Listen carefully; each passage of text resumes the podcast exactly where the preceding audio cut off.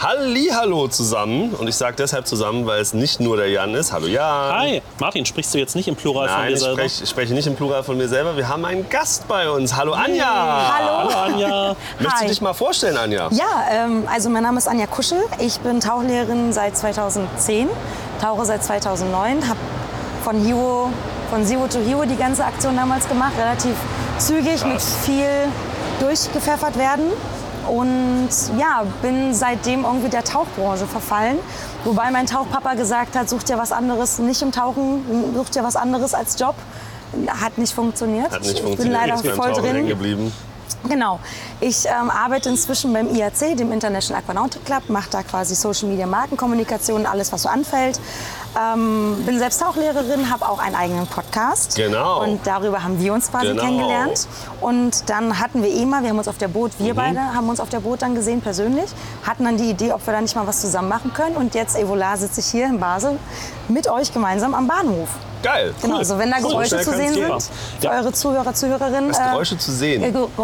Geräusche zu hören sind. Wenn Geräusche zu hören sind, so rum. Ja, ich hatte ein anstrengendes Wochenende. Ich verzeihe, wenn ich mich hier und da... Was hast du Schönes gemacht? Du hast auch geile Sachen gemacht. Ich war Flusstauchen. Ja, ich war im Rhein tauchen und in der Verzasca, sagt man nicht mal das? Ja, ich glaube Verzasca, je nachdem, wen du fragst. Je nachdem von welchem Abschnitt du kommst. Genau, also in Tessin. Genau, in Tessin in den Flüssen war ich tauchen und hatte da quasi ein sehr schönes, wanderreiches, tauchreiches Wochenende. Wir nennen das jetzt Mountaineering River Diving. Das ist cool. Ja, wir wollten das damals auch mal machen auf unserer Schweiz-Tour. Das hat sich nicht ergeben, weil es hat geregnet, es hat geregnet, wie blöd. Dann kannst du nicht, ne? Also hättest schon machen können, wärst halt irgendwie 10 Kilometer weiter unten rausgekommen. Ne? Ich habe gehört, Lago Maggiore ist ja auch schön.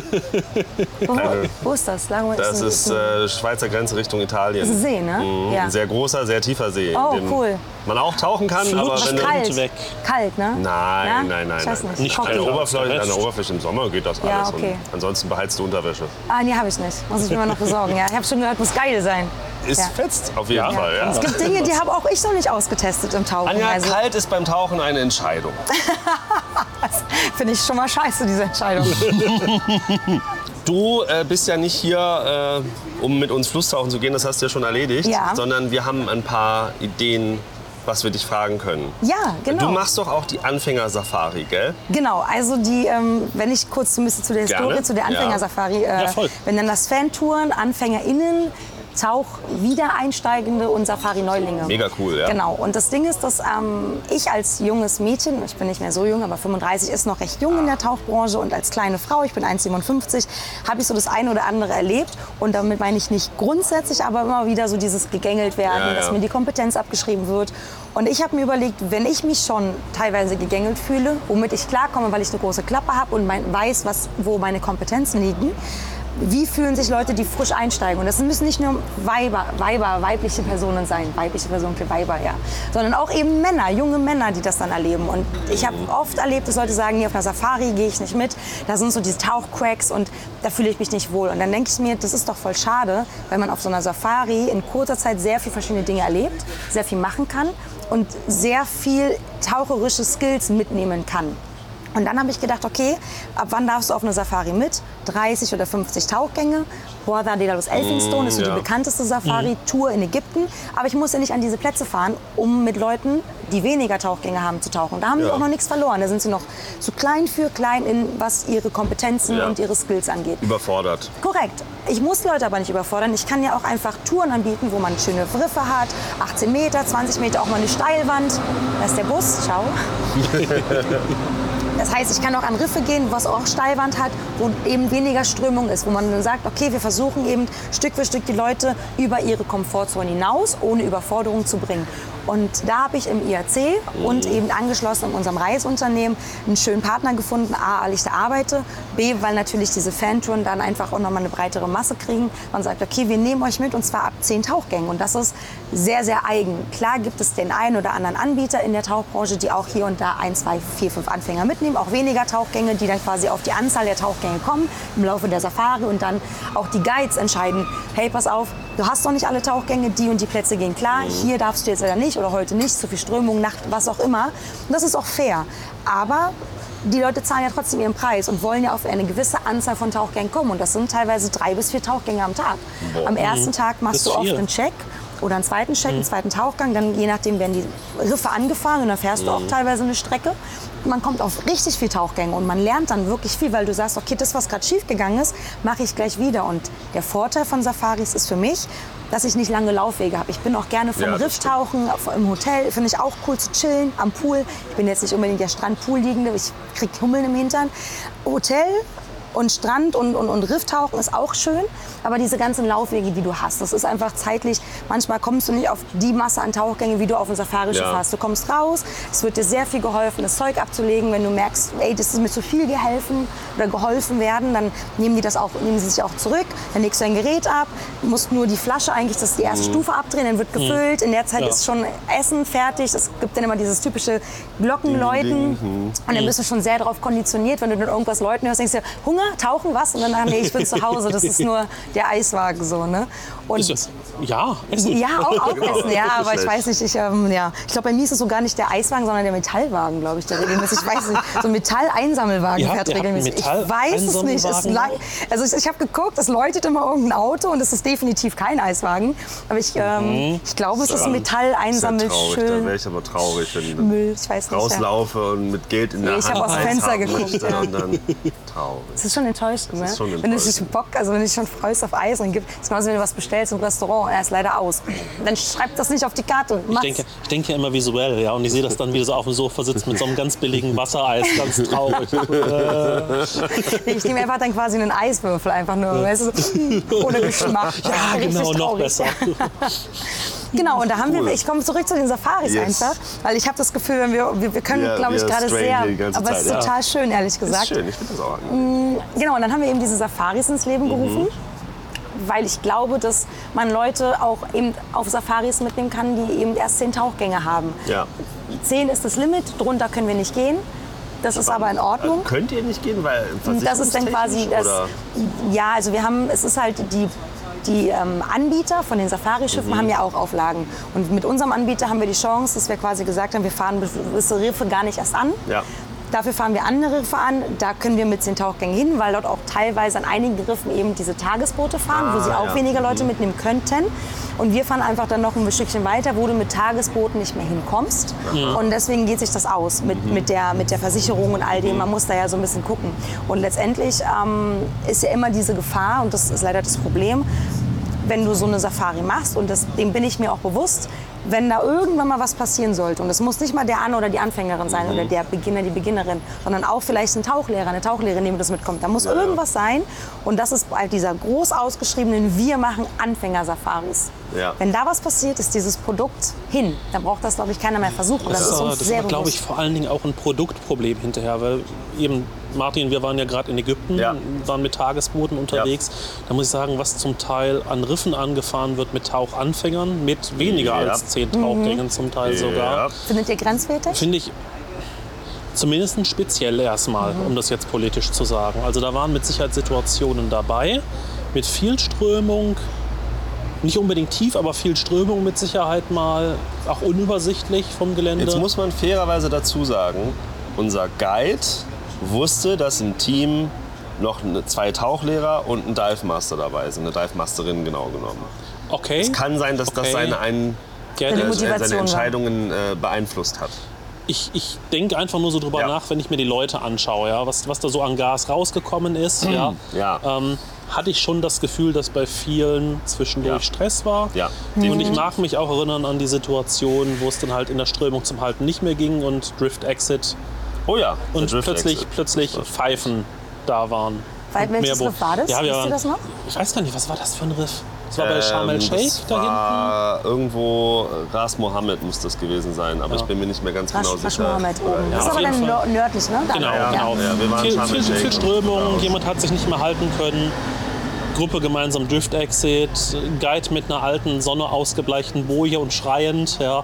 Und irgendwann kriegen es immer mehr Leute kriegen es mit, dass das Boot auch immer weiter weg ist. Ja. Also flop, flop, flop, flop, eine Boje nach der anderen und eine Pfeife nach der anderen draußen. Aber das ist ja auch ein Grund, weshalb Boje setzen sehr wichtig ist, auch für AnfängerInnen in den OBD-Ausbildungen.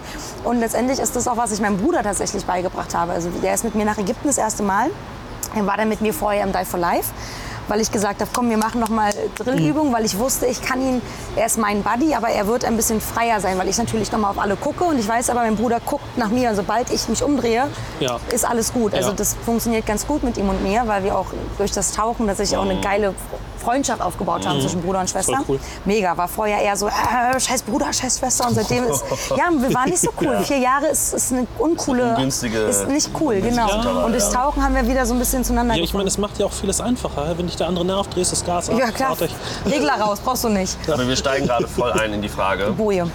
Welche Boje Frage hast du? Ein Beispiel. Wir steigen voll ein in die Frage, was für Tipps würdest du Leuten geben, die sowohl als Taucher noch am Anfang ihrer Tauchkarriere stehen, als auch vielleicht erfahrenen Tauchern mitgeben. Die noch nicht auf einer Safari Also das wären nämlich zum Beispiel wir beide. Ich als auch, Jan, du warst auch noch nicht auf einem Safari-Boot, oder? Also ich war auf einem Tagesboot, aber noch nie auf einem Liveaboard, klassischerweise. Ja.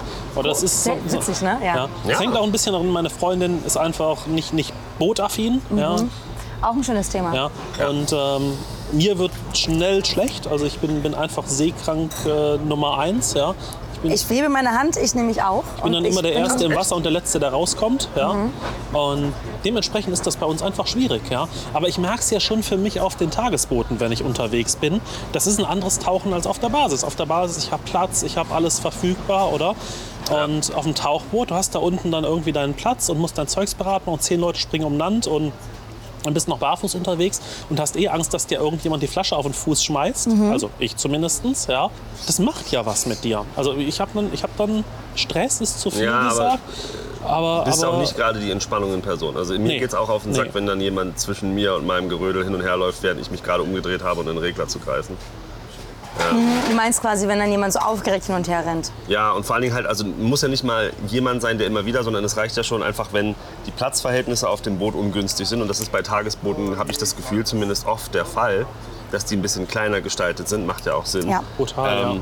Und dann hast du quasi so dein Gerödel an der einen Stelle, wo die Boxen stehen, und auf der gegenüberliegenden Seite sind dann deine Flaschen festgemacht. Und dann muss jeder im Prinzip hin und her laufen. Und weil man sich vorher nicht gut abgesprochen hat, weil man sich als Gruppe vielleicht auch nicht kennt, gibt es dann so ein Durcheinander. Und ich sage es jetzt einfach mal ganz salopp, wir sind ja unterwegs, unter uns hier, gehört ja keiner zu. Kenne ich das Gefühl. Geht mir auf den Nerven. Geht mir tierisch auf den Nerven, wenn ich dabei bin in der Mitte meines Zusammenbauprozesses, dass dann ständig jemand dazwischen durch und dann musst du warten und dann musst du einen Schritt zur Seite machen, weil jetzt doch noch jemand an die Bleibox muss. Und ich stehe da so und denke mir so, ey, geh mal aus der Sonne. Aber da können wir, also da sind haben wir jetzt ganz viele Punkte angesprochen und die versuche ich mal einzeln aufzugreifen. Ich habe parallel mitgeschrieben. Lass krachen. Also angefangen zu, was gibt man Leuten oder was kann ich Leuten mitgeben oder Personen, die dann das erste Mal, unabhängig wie viel Erfahrung der oder diejenige schon hat, Boje setzen üben. Das ist einfach der wichtigste Skill, weil es kann eben passieren, dass man plötzlich an einem Riff ist und das Ding ist, dass die Guides ganz genau wissen, ab wann sie reindrehen. Und wir Deutschen oder auch vielleicht im Raum Dach einfach, die Tauchenden, sind sehr gut in, wir tauchen hinterher und an der Stelle, wo der Guide gedreht hat, an der drehe ich auch. Aber dass ich mich schon vorher zum Riff reindrehen kann, auf die Idee kommen ganz viele gar nicht. Das ist ja dieses Antizipieren, vorwegnehmen. Also ich tauche nie exakt wie der Guide taucht, weil wenn ich sehe, der taucht da lang und der zeigt nicht, dass da was Geiles ist, dann brauche ich da nicht mehr lang tauchen. Hat er da nichts gefunden und der kennt sich dort besser aus. Also drehe ich vorher schon rein, weil da war er ja nicht tauchen. Vielleicht finde ich was anderes. Also ich tauche immer so kreuz und quer nicht kreuz und quer durch die Grippe, aber ich tauche dem Guide einfach so kreuz und quer hinterher, dass ich nicht an seinem Arsch klebe. Ja, das mache ich auch. Und wenn er was hat, dann wird er das schon zeigen.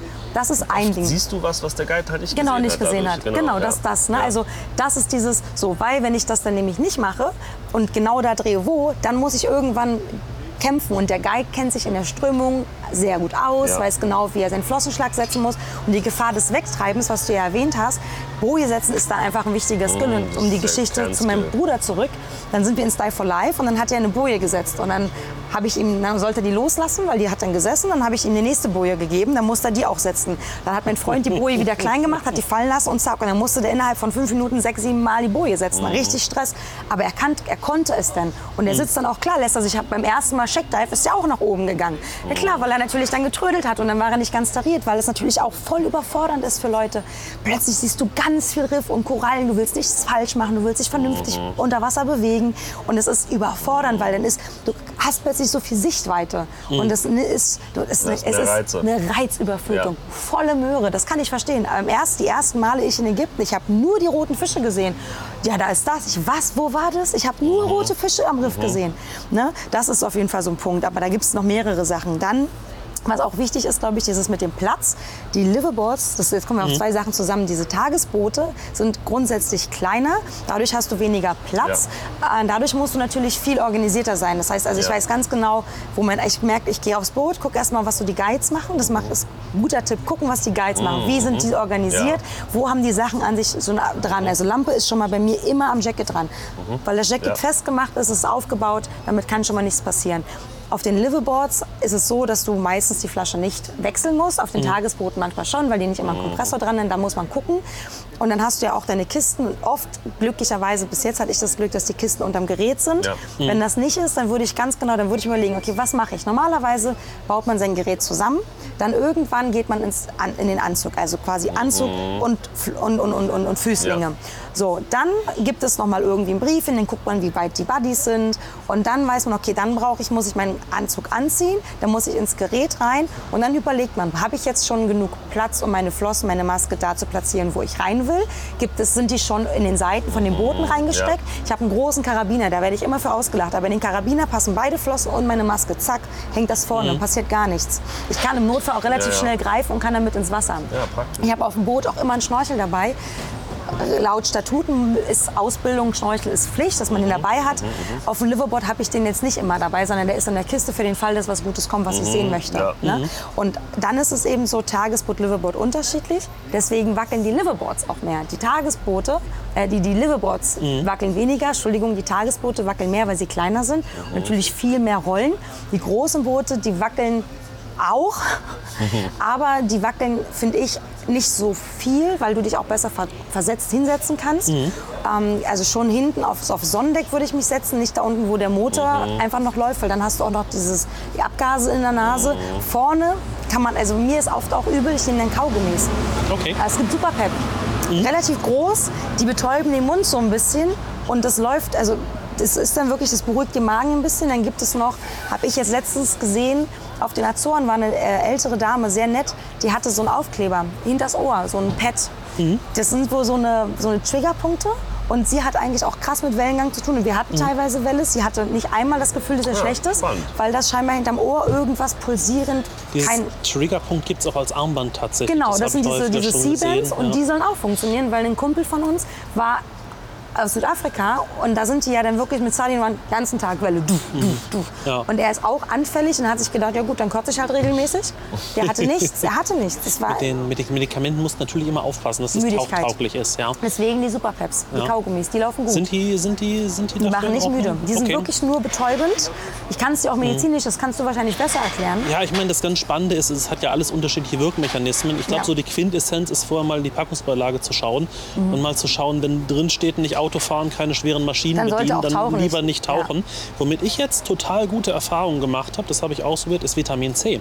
Tatsächlich. Aha. Funktioniert erstaunlich gut. Kannst du in der Apotheke für einen Apfel und ein Ei kriegst du Vitamin C. Hat noch nicht mal eine wirkliche Oberdosis. Ja, also alles, was du halt nicht resorbierst, geht über die Niere wieder raus. Ja. Das schmeißt du dir einfach tatsächlich ins Wasser rein. Was ist da der Gedankengang hinter? Also, was passiert im Körper? Ich kann es dir gar nicht erklären, seltsamerweise. Aber es ist ganz, ganz spannend. Es ist wirklich in vielen Quellen beschrieben, dass Vitamin C hilft. Und das ganz Geile ist, es macht sogar noch einen ganz guten Geschmack im Wasser. Ist so ein bisschen wie künstliche Zitrone. So ein bisschen. Und wenn wir schon über Boote reden, du kriegst keinen Skorbut. Ja, genau. Auch nicht schlecht. Liveaboard eher schwierig noch hier mit, wenn du halt die ganze Zeit nasse Füße hast. Ja, total. Ja. Aber total. Es ist auf den Liveaboarden zum Beispiel, das ist so die erste Frage, wo kommen die Schuhe hin? Die kommen in eine Kiste und dann kommt die Kiste weg, weil du bist die ganze Zeit barfuß. Was man machen kann, gerade so, wenn man eher so auf den kälteren Jahreszeiten, eher so ab Oktober, Oktober geht noch. November, Dezember, wenn der Wind kalt ist, habe ich immer so ein paar Socken dabei und eine dicke Jogginghose und auch einen Pulli und einen Schal und eine Mütze. Klingt immer, du fährst doch aber tauchen in Ägypten. Ja, An Land ist der Winter und da kannst du dich windgeschützt hinsetzen. Auf dem Schiff, wenn du rauskommst, habe ich meistens einen Poncho dabei. Dann kannst du dich wunderbar umziehen und dann Mütze auf, Ohren schützen und dann, also das... So einen Buff dann auf, dass man Ohren meine Haare halt, die sehen immer kacke aus, aber den nassen Haare, ich will die nicht föhnen, ist albern, ne? Aber dann setze ich eine Mütze auf und dann passt das. Gilt natürlich auch umgekehrt, wenn du zu viel Sonne hast. Also ich zumindest hole mir auf dem Meer so schnell einen Sonnenbrand, schon auf dem Tagesboot irgendwie. Ich muss ehrlich sagen, ich creme mich selten mit Sonne ein. Ich hasse das Gefühl, aber es hat mir echt schon mehrfach irgendwie Haut gerettet. Das ist immer so ein Kinderding, ne? Ich mag keine Creme, nein, nicht ins Gesicht, Mama. So ein bisschen so dieses, du hast Kinder? Nein, keiner von euch hat Kinder mehr. Ja, okay. Ja, ich kenne das nur von den Schwimmschulenunterricht, wenn die Eltern nach dem Schwimmen ihre Mäuse mal eingecremt haben, war das meistens ein größeres Geschrei als das Schwimmen selbst. Ich will keine Creme. Ihr habt noch Equipment, wenn dann quasi jemand reingrätscht und so. Ich glaube, man muss sich so ein bisschen, und das ist, glaube ich, auch sehr wichtig, dass wenn man auf so einem Liveaboard ist, Tagesboot, whatever, auch auf dem Zodiac, diese gegenseitige Rücksichtnahme und nicht kopflos umherlaufen und nur seinen Stiefel fahren, sondern so ein bisschen gucken, da mein Nachbar links und rechts neben mir, die sind gerade in dem Rhythmus, dann gehe ich da auch mit, dass man sich eben so ein bisschen hilft. Vorbereiten. Also ich zum Beispiel mein Gerät immer abends schon zusammen, checke nach abends schon Nitrox, dass morgens mein Gerät schon vor dem Briefing fertig ist. Ja. Und dann lege ich auch alles schon zurecht. In meiner Kiste sortiere ich dann immer noch mal ganz genau, wenn die Flossen eben nicht stecken, weil wir fahren, dann werden die Flossen zurückgelegt, lege ich alles ganz genau hin, dass ich wirklich nur noch greifen muss. Es ist wirklich nicht reingeschmissen, was du nach dem Tauchen machst. Und ich sortiere das alles wieder so ein bisschen. Und dann gucke ich grundsätzlich, dass ich auf den Liveaboards Vorteil bist du in Gruppen, das heißt die Geräte stehen entweder paarweise zusammen, dann kannst du dich mit deinem Buddy absprechen oder aber immer abwechselnd, dass jedes zweite Gerät ist dann eben derjenige von der ersten Gruppe oder diejenigen und in der zweiten Gruppe sind es dann die anderen Geräte, dass eben nicht auf einmal nicht so viele sind. Einmal. Im Liveaboard, im Tagesboot, Entschuldigung, ich verdrehe das gerade ein bisschen, im Tagesboot ist die Problematik, die haben halt meistens langsamere Boote, müssen zusehen, dass sie ihren Zeittime-Mindest einhalten. Dann fahren sie, ich bin einmal nach Elphinstone gefahren und normalerweise braucht das eine Stunde. Wir haben aber fast 2 gebraucht, weil wir so viel Welle und Gegenwind hatten. Rückzug ging schneller, wir konnten auch nicht so schnell wegen der Welle. Und haben dann einfach länger gebraucht. Wir waren erst um 6 zurück, normalerweise sind wir um 4 zurück oder um 3 sogar. Ne? Und dann musste umgesetzt werden, weil die, wenn die großen Liveaboards kommen, die haben meistens Vorrang ans Anlegen als die Tagesboote, weil die Liveaboards sich immer so platzieren, dass sie eben nicht in der Welle stehen. Ja. Okay. Und das heißt also, du hast dann quasi die Welle, die übers Riff rollt und dann machen die Boote so fest, dass sie geschützt sind und dann ist es je nachdem, wann halt eben die Boote zuerst da sind, müssen die Boote manchmal sogar nebeneinander anlegen. Das heißt, die letzten Boote hinten schaukeln sehr und deswegen bin ich immer sehr froh bei unserer Anfängersafari. Da fahren wir eben Riffe an, wo nicht so viel Tourismus ist, wo nicht so viele Boote sind. Das heißt, wir haben eigentlich immer Pole Position und ruhige See. Das heißt, wenn die Seefahrt ein bisschen wellig ist, spätestens wenn wir stehen, ist alles cool. Das ist sehr angenehm. Genau. Und dann die Liveaboard, also die Tagesboote müssen sich hinter den Liveaboards anreihen. Das heißt, die müssen dann wieder ablegen, manchmal wenn wir tauchen sind, müssen dann umparken quasi und dann ist das halt einfach ein bisschen terminzeitig. Dann wissen die vielleicht auch sogar, dass da kommen jetzt wieder ein paar Liveaboards an einem gewissen Tag, meistens donnerstags kommen die zurück. Wir müssen zusehen, dass wir den Platz frei machen, dass wir wieder zurückfahren, wenn die schon anlegen, weil je nachdem, es ist sehr, sehr viel dahinter. Man glaubt immer, das sind ja bloß, nee. Und alles, was die auf dem Schiff machen, auch, und das ist vielleicht auch, das ist noch ein schöner Punkt, glaube ich, sorry, wenn ich da so einfach so frei quatsche, der Respekt den Leuten der Crew gegenüber. Oh Gott, ja, absolut. Also, auch wenn sie kein Englisch sprechen, sie verstehen Körpersprache. Ja, und wenn du abgefuckt bist, warum auch immer, finde ich, man ist ja nicht abgefuckt, manchmal ist man abgefuckt, weil man selbst merkt, okay, irgendwas ist gerade schief. Das Problem ist, das verstehen sie dann eher weniger. Sie merken nur, dass du angespannt bist und das nehmen sie vielleicht auch dann an sich und das ist nicht schön. Genau, also man muss schon, man kann einfach freundlich, nett sein und wenn man das Gefühl hat, die sind einem zu viel, mithelfen, weil sie wissen einfach schnell, wie sie dich reinkriegen. Also wenn man das Gefühl hat, ich brauche jetzt 10 Minuten in meinen Anzug, nein, du brauchst 3 Minuten, die schießen sich da volle Möhre rein. Super. Wenn man das aber zu viel ist, bei mir zum Beispiel wissen sie, ich mache das alles alleine und das sage ich den Guides dann auch so und den Helfenden von der Crew. Wenn die aber merken, ich hänge irgendwo, dann gucken sie schon und wenn ich dann nicke, dann wissen sie, okay, jetzt braucht sie Hilfe, weil am Ende der Woche bin ich auch kaputt nach 4 Tauchgängen am Tag. Klar, und dann bin ich auch froh, dass ich eben nicht mehr die starke Anja sein muss, sondern bitte hilf mir, bitte. Das ist auch in Ordnung. Ne? Genau, ja. Und das sind so. Das ist auch am Anfang der Woche eigentlich schon in Ordnung. Ja, genau. Aber ich bin natürlich, für mich gehört das natürlich als Tauchlehrerin auch zu einem gewissen Grad dazu. Ich weiß, wie es ist, ja. Aber ich merke irgendwann, oh Alter, jetzt einfach nicht tauchen gehen, wäre auch cool. Natürlich gehe ich ins Wasser. Schlafen ist auch schön. Ja, ja, auch wenn das Boot schaukelt ein bisschen, so ganz leicht. Und dann sitzt du, bei den Liveaboards hast du das Glück, dass auf diese Sandsäcke da liegen, diese großen Sitzsäcke. Oh mein Gott, ist das toll, wenn du dich da so reinlegst und dann ein bisschen Mucke aufs Ohr oder das Rauschen der Welle. Ich bin jetzt schon müde. Ja. Meistens ist dann der Tauchgang, wenn ich nicht mitgehe, dass es irgendwas Geiles gibt. Und dann ärgere ich mich, dann mache ich alle anderen Tauchgänge mache ich mit und dann gibt es dann nichts Geiles. Ja. Ja. Sehr schön. Das haben wir einmal so ganz quer geschossen, das war ganz oberflächlich mal. Ja. Ja. Habt ihr noch Fragen? Bestimmt. Erstmal nicht totgequatscht. Ja, alles gut. Dafür haben wir dich ja hier. Da ist dann wohl das Internet der Jungs alle. Wenn ihr jetzt den zweiten Teil dieses netten Gesprächs weiterhören möchtet, dann kommt doch auf meinen Kanal Tauchen2Go. Gibt es eigentlich überall da, wo es Podcasts gibt. Und dann könnt ihr gerne reinhören, zu Ende hören. Ich wünsche euch viel Spaß. Und ach ja, die Einladung, dass ihr mit auf Safari kommen könnt, gilt natürlich nicht nur für die beiden Jungs, sondern eben auch für euch, die Zuhörenden, wenn ihr jetzt Bock habt, eine entspannte Safari zu machen.